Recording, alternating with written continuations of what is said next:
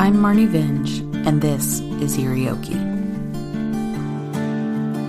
Join me and my friends as we explore the darker side of the Sooner State.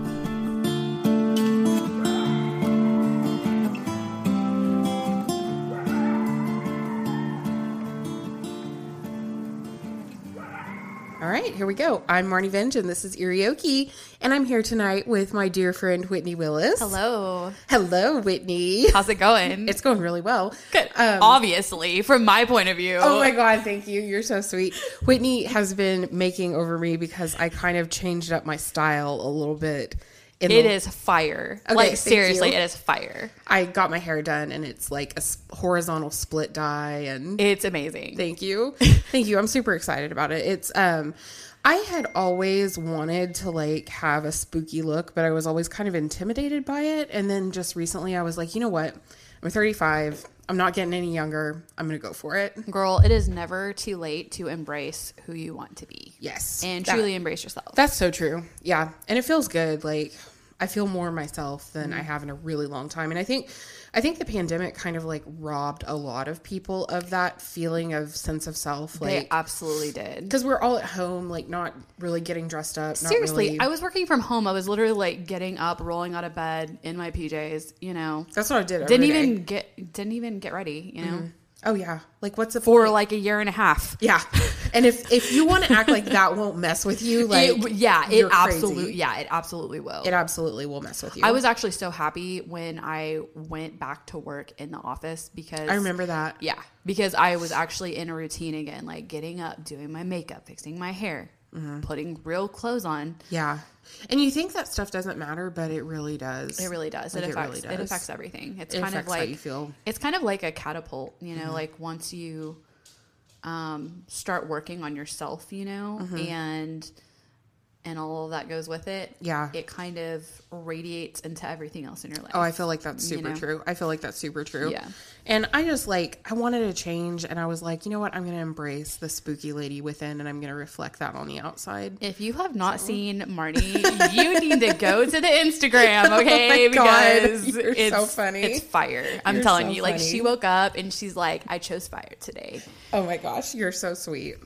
You are so sweet. Thank you. I appreciate it. Of course. Um, well, he- we're here tonight to discuss something that I did not ever even know about until I started doing a little poking around looking for some obscure, not obscure, but like topics about haunted places in Oklahoma that I had not heard of. oh, okay. So tonight we're going to be talking about Big Mac and the Warden's house. Nice. I've never heard of this, so I'm actually Okay. excited. Okay. Tell me more. So we're going to be talking about the locations that's not only related to a haunting but also related to crime. So that's going to be interesting. Um, and Big Mac is the Oklahoma State Penitentiary in McAlester, Oklahoma.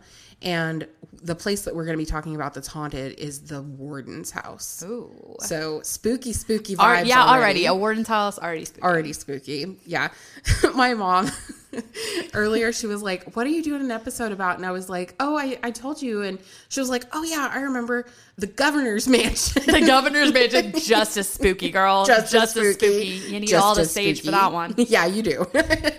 yeah, you do. Um, and I was like, and she was like, "Well, I kind of got it right. You know, it was a government official's house." I was like, "Okay, fair enough." so anyway, um, as I said, the Oklahoma State Penitentiary is located in McAlester, Oklahoma, and it's also known as Big Mac. It's located at 1301 Northwest Street, which is a weird name for a street, but it's like N period West spelled out street. So like the street is Northwest Street. What? so yeah, it's kind of funny. All right then. Um, as a, as an aside, I love it when places like prisons have like a cutesy nickname. Like Uh-huh. it just makes it more ominous to Yeah, me. it Like when- does. it's like it reminds It me does. of like the prison culture and like the Green Mile. Yeah, and it's, like it's like that thing where they play, you know, like a happy, uplifting song in a horror movie. Yeah, like you know, yeah, right, exactly. Yeah, like, that's the You're like, one. okay, just didn't I play that in an episode of The Walking Dead? Yeah, That was super creepy. Yes, That was about the little boy. Yes, Sam. it was. Yeah, I remember him. I could not Oh, stand yeah. him. I was, I was okay. Turn off your ears if you haven't watched The Walking Dead. and You're ever going to, But when he got eaten, I was mm-hmm. like, thank Like, the thank Lord. you. Yeah, thank you. This kid is so annoying. Like, I was glad he got ate by the zombies. But, and if you were a Walking Dead fan, you will absolutely agree with me and know what I'm talking about because everybody in the fandom was like, thank yes, you. it's about time. It's about time. so yeah. Um, so that part is kind of neat to me. Um, and the whole reason that the Oklahoma State Penitentiary this is this is the neat part. Okay. So the whole reason that the Oklahoma State Penitentiary was created was because a woman named Kate Barnard found out that Oklahoma prisoners being kept at Kansas State Penitentiary in Lansing, Kansas were being tortured. Whoa, what? So like there was this boss lady that was like, "Oh hell no. Like this is inhumane. Like this is not okay." So we're going to get into that right now. So Kate Barnard was the first commissioner of charities and corrections for the state of Oklahoma, and at that time Oklahoma didn't have a state corrections facility. So Oklahoma's prisoners were being kept in Lansing, Kansas at the Kansas State Penitentiary. Kate went up to Kansas to check out the prison conditions there. She paid 50 cents for a tour without telling them who she was. Whoa. So like it's weird to me that they were offering like tours of the prison like Right? 50 cents a pop. Um, but yeah, so she and a group of others that were just civilians were taken through the prison. And after that, Kate told them who she was and demanded to do an inspection. She was like, oh, I'm going to look this place over. So they question her authority because, of course, like, you know, it's a woman and it's like the, let's see, what year was this? Um, I don't think I, let's see. Oh, okay. It's 1908. Um, she, like, they, she was a woman and she was questioning these men in authority. So they're, of course, like, That's all you got to say. That's yeah. all- yeah. Yeah, that's all you need to know and you understand. they're like, uh uh no, you're not for real. and uh, so finally, she was able to perform the inspection, but the whole time, the warden hovered over her, probably to intimidate her. Mm-hmm. Of course. But Kate wasn't intimidated. After she was done, she left Kansas and prepared a report that became public in December of 1908, chronicling the mistreatment of the prisoners. At the time Barnard visited the prison, prisoners were being contracted out to individuals. What? They were receiving only one meal a day at meager rations, and there were many prisoners under the age of 16, which was illegal. After this report was made public, there was an outcry for reform. So basically, like, contracting out prisoners to individuals is slavery. Yeah. That's exactly. like that's, exactly slavery. what that yeah. is. Yeah. That's like a big no-no. That's And several under 16 years old? yes. Yeah. Like, what the hell? Yes, many, many, many prisoners under 16 years old. Um, so Governor Haskell was governor at the time, and he'd been in the process of getting approval from the legislature to build a prison facility in Oklahoma. And around October of 1908, two months before Kate Barnard's report was made public, 100 inmates were transported to the federal jail at McAlester. The prison warden, Robert W. Dick, had the inmates build themselves a temporary stockade for housing and another group of inmates that Dick was going to use to construct the prison itself. So, according to the Oklahoma.gov website, the stockade cell house was a clapboard two story structure which measured 30 feet wide by 132 feet long, and that's where they lived. So, that's where they lived while they were building, building it. Um, the legislature was dragging its feet, and Governor Haskell told them in January 1909 that the contract between Oklahoma and Kansas about the housing of prisoners was going to expire at the end of January. The legislature had not moved to renew it uh, or to appropriate the funds for the building of the prison. Haskell basically asked them, like, what are you planning to do with these inmates that are going to need that prison? Like, what are you going to do with them? Seriously. Like, and there were 867 inmates at the time. Um, so that spring, they were like, okay, and they appropriated $850,000 uh, necessary to build the prison, and construction began in May of 1909. The prison was designed in the style of the Leavenworth prison. First came the West Cell House and the administration building. After that came the East Cell House and the rotunda. The F Cell House was added in 1935, and finally the new Cell House was added. There was a tailor shop and a shoe manufacturing plant that were part of the prison's quote inmate industry program designed to provide work for offenders. Um, as a side note, when they were in Lansing, prisoners were forced to work in mines, which Kate Barnard put a stop to. wow. Yeah, so they were That's like, they were great. like, we got these Oh, prisoners, yeah. and we're gonna exploit them Oh, to the yeah. full extent like that we can. That's exactly what they were doing. yeah, they're like, we're gonna put them to work. Um, so around this time, the warden's house was built. Completed in 1911 and designed by architect Patrick E. Weathers, the house is located, quote, directly south of the main gate of the penitentiary in a large landscaped lawn near the west edge of the penitentiary property. The white stucco cloud house faces north with a curved driveway approaching the Port Cohere on, uh, is that how you say that? Sorry, my computer is really old and like the text looks pixelated sometimes um, on the east side and leading to a small brick garage. The house, completed in 1911, is two and a half stories in height and features a full width porch. Alteration to the house ins- included the addition and later enclosure of the sleeping porch over the port cochere, cohere, whatever that's called. Um, and it's like it's really pretty. It's it kind of reminds me of my great grandparents' house out in Kenton, Oklahoma. Like it, it's really pretty. Hang on, I'll pull up a picture of it and show you. I want to see. because it's it's not a bad looking place. Let me see, Borden's house, McAlester, Oklahoma. Let's see if there are any pictures on the Wikipedia page. I can't remember.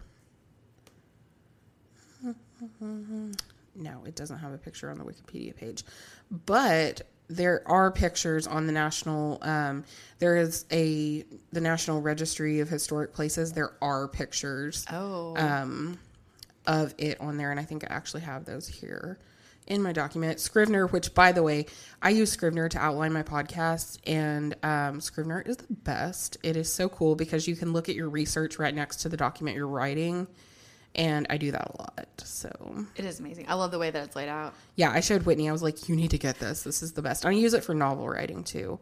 But it's a it's a really it's a pretty house. Like here's what it looks like. So it has Ooh, that like nice. that porch down Oh, below yeah. and like upstairs and like it's it's a really pretty house and it looks very typical like of that time, I think. That document goes on to describe the house as such strong horizontal lines and smooth surfaces harken to the prairie school that was popular at the time, while the tile roof, arcaded porch, and scalloped parapet over the porch entrance reflect a Mediterranean influence. And that would definitely be true, like looking at the picture. Oh, definitely. Um, also, there's no mention of the house in the official records of the appropriation of funds for the building of the penitentiary. So there's some speculation that the warden's house was like done off the books. Um, the document document goes on to state this is speculative at best. It can be assumed that the materials were paid for out of the general appropriation for the prison itself, and that convict labor was used as a matter of course.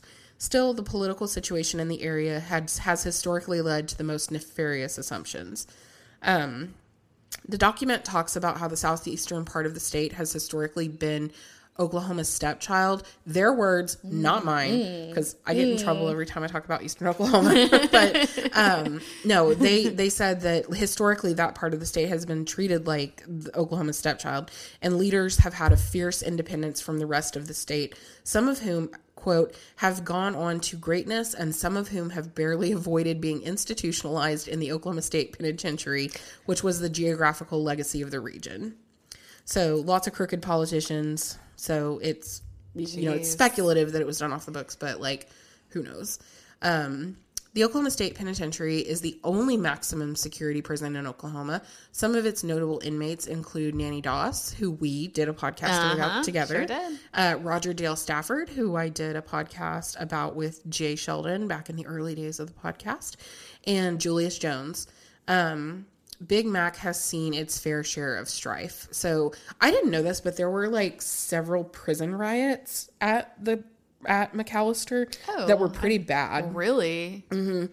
So between 1970 to July 27th, 1973, there were 19 violent deaths. Wow. 40 stabbings and 44 serious beatings at the prison. Activists were warning that the situation at the Oklahoma State Penitentiary was, quote, dire, according to Wikipedia. There was a hunger strike in January of 1973 to try to bring attention to how bad things really were at the facility. Then on July 27, 1973, a riot started in the mess hall where five inmates started fighting. It spread throughout the prison, and the riot lasted three days. Wow. At the end, three inmates were dead, 12 buildings were burned, and 21 inmates and guards had been injured. Damage was estimated at $30 million. That is insane. That is insane. Thirty million dollars. I for remember- three days of rioting. Yeah, yeah. And do you remember not that this has not been that long ago, but there was a prison riot somewhere. And there were like prisoners that were like holding someone hostage, I think. And Oklahoma? not in Oklahoma. It was somewhere in the United States though, probably within the last 10 years. There was a prison riot and I cannot remember where it was, but yeah. So I'm guessing this was kind of like that and just like lots of chaos and Can you imagine how scary that would be in prison and having that happen? You know what I mean? No, Because I I, mean, cannot there's nothing you can do about it. I cannot even imagine. I can't imagine. Penny, come here. You've got something in your mouth. I, I hear you. I hear you gnawing on it. Get that out of your mouth. You don't need that. Okay. Um. Also, conditions at Big Mac were found to be unconstitutional in 1978. The lawsuit was filed by an inmate prior to the riot, and the last issue of the lawsuit was not settled until 2001. So that went on for a really long time. Um, due to the court's orders, I think Penny just scared herself. due to the court's orders, four new housing units were built. In 1984, the aging east and west cell houses were closed. In 1983, all female inmates were moved to the Mabel Bassett Correctional Center in Oklahoma City. There was an incident on December 17th, 1985, when inmates gained control and took five prison employees as hostages.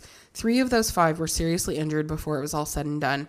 The damages totaled $375,000, and two of the hostages were permanently disabled due to injuries sustained in the event. This caused the security of the facility to be overhauled. They tried to reduce inmate movements, limit recreation, and institute a level ranking system for offenders to improve safety. Quote In 1992, a special care unit opened to pro- provide mental health care to offenders, reducing the need for psychiatric hospitalization outside the prison.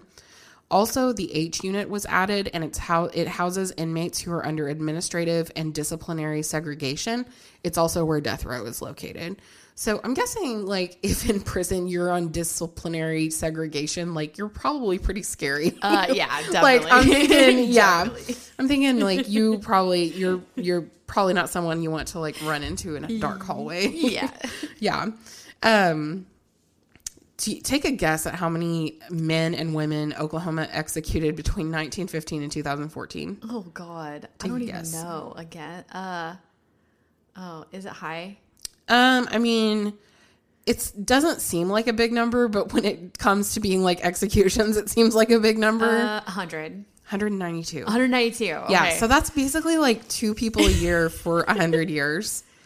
Like, way to go, Oklahoma. yeah, uh, the state has used lethal injection, hanging, and electrocution. In 2015, Governor Mar- Governor Mary Fallin signed HB 1879, which made nitrogen hypoxia an alternative to lethal injection, which I'm guessing is like the gas chamber, but um, not for sure on that.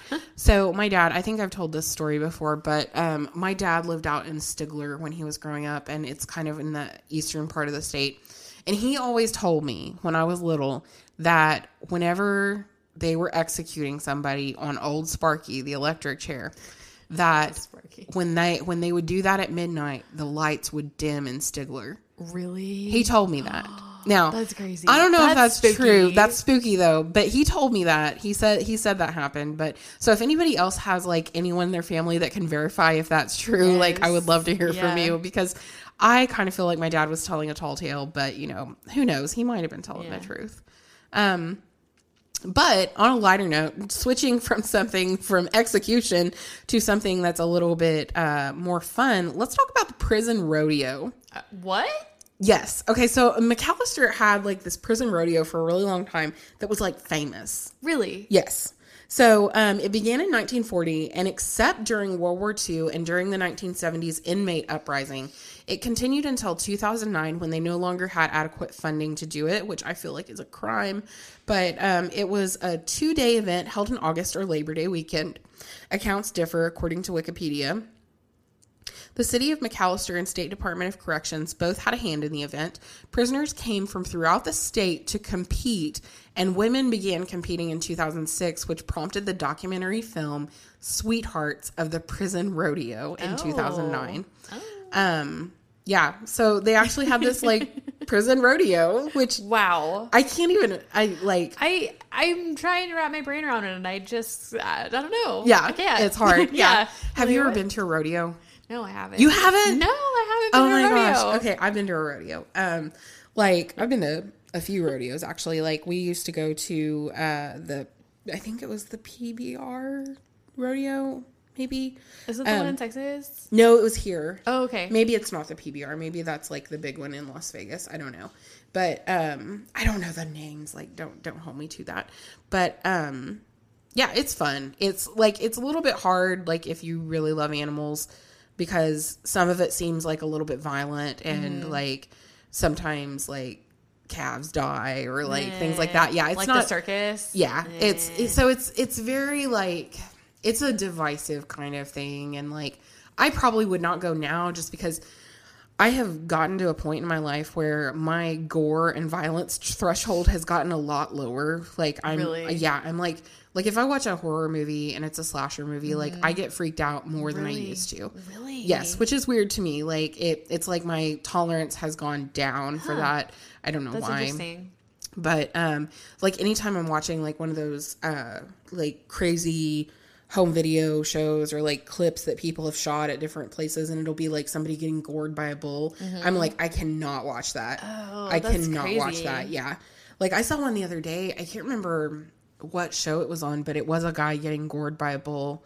And um it was like recent. It happened in spain at a bullfighting thing like Hmm. within the last 10 years and he got gored to death in front of a live audience If it's real, I feel like I have more of a problem seeing it. Yeah. but if it's like horror, Yeah. I have such an artistic vision whenever Right. I'm looking at it. I'm like, ooh, look at the way they You're like, that. okay, that's good. That's Yeah. good special Mhm. effects. Yeah. Yeah. yeah. I get that. I I can kind of do that too. I sometimes I think I get too much like empathy going on for like the characters and I'm like this Uh-huh. Is real. like- this is really happening. yeah, and I get freaked out. Like shark movies freak me out like whenever people get eaten by sharks just because I think one of my biggest fears is being eaten by something. Uh-huh, yeah. And I think that's a very primal fear. Mm-hmm. Um because I was obsessed with like the man eaters of Tsavo when I was a kid. I was obsessed with Jaws. I was obsessed with Jurassic Park. And they all have that common thing of like you being eaten by something. Right. And I think being eaten is just a really scary thing. And I don't know how I got there from the rodeo, it's- but it's pretty scary when you're on the bottom of the food chain. you yeah, know? it is. It is scary. It is a very scary. so yeah, so prison rodeo, lots of fun. Go watch that documentary. I actually am gonna watch that if I can find it. Um, I think that would be fun to watch. Sweethearts of the Prison Rodeo. Now, for the money shot, what you guys are all here to hear, the haunting of the warden's house. Oh yeah. So, in 2018, James Beaty wrote an article for the McAlester News about the warden's house just outside of Oklahoma State Penitentiary. Fittingly enough, this article was published on Halloween of that year. Throughout the years, stories have gone around about people hearing voices, feeling like someone was watching them, and even ghostly touches, such as someone reaching out and grabbing you, only for you to turn around and realize there's no one there. Oh, yeah. That sounds about right for a prison warden's house. uh, Dan Reynolds was the warden of the Oklahoma State Penitentiary from 1991 to 1994.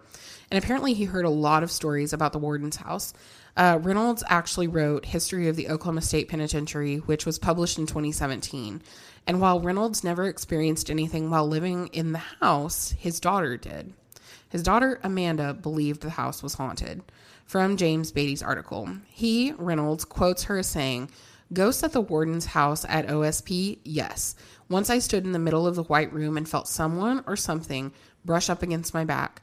Or the time a hand lay on my back while I brushed my teeth as if to make sure my daily good habits were taking place. How about the cough and the feel of someone striking down on the edge of the twin bed where I slept, sinking down on the edge of the twin bed where I slept, or the faint sound of footsteps that whispered over the wood floor? It was pretty intense. Ugh. Oh, Yeah. like okay so my grandparents house out in kenton which this house reminds me of um it is completely dilapidated now like it is it's like probably needs to be demolished because it's so um what is that word that they use? Like it's it would probably be condemned. Like if anyone went and Yeah. like inspected it because it's just so old and my great grandfather built it and um it's it's got like tunnels underneath the house which I'm pretty sure are like probably a hazard at this point like you know just because they you could fall through the floor or something I don't know but it's an old old house and I can remember being out there and never hearing anybody in my family talk about the place being haunted or anything like that but I could totally see a place like that being haunted and that's what I'm picturing as I'm picturing what is happening down there what are you doing? Oh, she's looking out the window. Okay. Um, I can totally picture a place like that being super spooky. Yeah, I Especially like McAlester prison looms in Oh, the yeah, distance. Of course. Like it totally makes me think of the Green Mile. Yeah. Like 100%. Um, let's see. Uh, she also heard people talking in her bedroom, heard her name being called, and her pet cockatoo would go nuts in his bird cage when no inhabited body was near. But in the basement, she had her creepiest experience. Penny, stop. Stop. Stop. I used to love playing pool in the basement all by myself until the most creepiest thing ever happened. I had a few girlfriends over for the weekend and we wanted to play pool. While we walked down the narrow staircase, the narrow, plush, carpeted steps, the barroom door slammed in our faces. My mother said it sounded like a herd of elephants trampling up the stairs and a slew of monkeys screaming. With white faces and pounding hearts, I slammed the door to the basement that day and swore never to return by myself ever again. And she kept her word, she never did. Um, there was another daughter of a warden who had experiences in the house. Reynolds was able to talk to a woman who lived there in the 1960s while her father worked at the prison. She heard a woman's voice call her name, often felt like she was being watched, and even had someone grab her ankle when she was getting into bed and she had to kick repeatedly to get free. One night, she and her she and her aunt both heard someone coming from the foyer up the stairs into the attic all night long. Wow. That's creepy. There's a lot of grabbing going on in that house. Have you noticed I that? There's know, no. yeah. I've noticed a uh, correlation in Yeah, stories. yeah. There's yeah, Yeah, there's a lot of grabbing happening, and I don't know how I feel about that. Yeah, I don't know how I Yeah. feel about that either. Um, there was also a deputy warden who lived west of the house, uh, uh, whose dog barked like crazy upstairs at the warden's house on two occasions. When I went to see what was going on, the dog was in the hallway just outside the bedroom in the southwest corner of the house, barking at the bedroom and wouldn't enter. Um, that I think anytime an animal is afraid of something, like something's up. You know what? I will always question a human. I will never question a dog. Yeah, same. Ever. Same. Same. Like Penny is like very rarely wrong about people. Like she is very rarely wrong about people. And I feel like all my dogs are that way and um like I think it's really creepy whenever a dog or a cat just stares off into space. Oh yes, it is. It's so creepy. It's like, what do you see? Uh-huh. And I think um I think I've talked maybe we've talked about that on the podcast before about like animals possibly being able to see things that we can't. yes, Okay. exactly. So speaking of that, I was watching The Unexplained with William Shatner, and there was this episode about um, bonds between humans and animals. Mm-hmm. So there was this cat. Um, this I think this was back in like somewhere between 1950 and 1980, somewhere like that. Maybe maybe it was more recent. Um, but this family moved across country, like thousands of miles, Mm-hmm. and this cat found its way to them. wow. Like if they lived in Maine, they moved to California, and that cat found them. They had to leave the cat behind because they That's couldn't have a cat there. But that cat found them. It's legit homeward bound. Right. And what they were talking about in that show was there's no way it's the scent trail. There's no way it's the scent trail. It just That's cannot crazy. possibly be the scent trail. And they were talking about how maybe it's a psychic trail, Ooh. like the energy. That's a and like theory. the cat knew. Mm-hmm. I recognize this energy. My people are this way, and just followed mm-hmm. that like beacon all the way there. that energy path. Yeah. And there are lots of stories like that about cats and dogs finding their mm-hmm. oh, owners Oh, after yeah. like being missing for Oh, years yeah. or them moving across country. And so I'm like that when when they presented that theory I was just like mind blown. Yeah. Like I was like, "Oh my god, that is insane." But yeah, so I always trust like when dogs act like and this dog right here is acting like something's outside right now because she keeps sticking her head in the window, and I'm trying to get her. She's to just adding to the ambiance. She is. She's trying to tell us there's like a serial killer out Yeah. there. Uh, yeah. Yeah. Whitney's gonna be like, "Don't look behind Hang you." on, serial killer. We're recording a podcast. you can minute. murder us here in about an Yeah. hour. Yeah. so, okay. Yeah. Um, and Dan Reynolds was in the process of continuing to gather stories of the haunting of the warden's house at the time of that article. So, if you have any information on that, send me an email and I'll pass it along or check the group for, uh, or check the group for the article link and the address for him is in that. I might post that tomorrow. Um, so, anyway. Uh, that's about all I've got for you guys on the warden's house at McAlester. Um, That was awesome. I hope you've he- enjoyed hearing a little bit about the history of Oklahoma State Penitentiary, or Big Mac, and the haunting of the warden's house. Thank you, Whitney, for being here. Of course. Would you like to plug anything? Uh, no. Okay. All right. You guys find me at Irioki on Facebook and on Instagram. The Facebook group is Iriokis, plural, and email me at iriokipodcast at, at gmail.com or marnie at irioki.com. I look forward to hearing from you. Um, until next time, y'all stay spooky. Bye.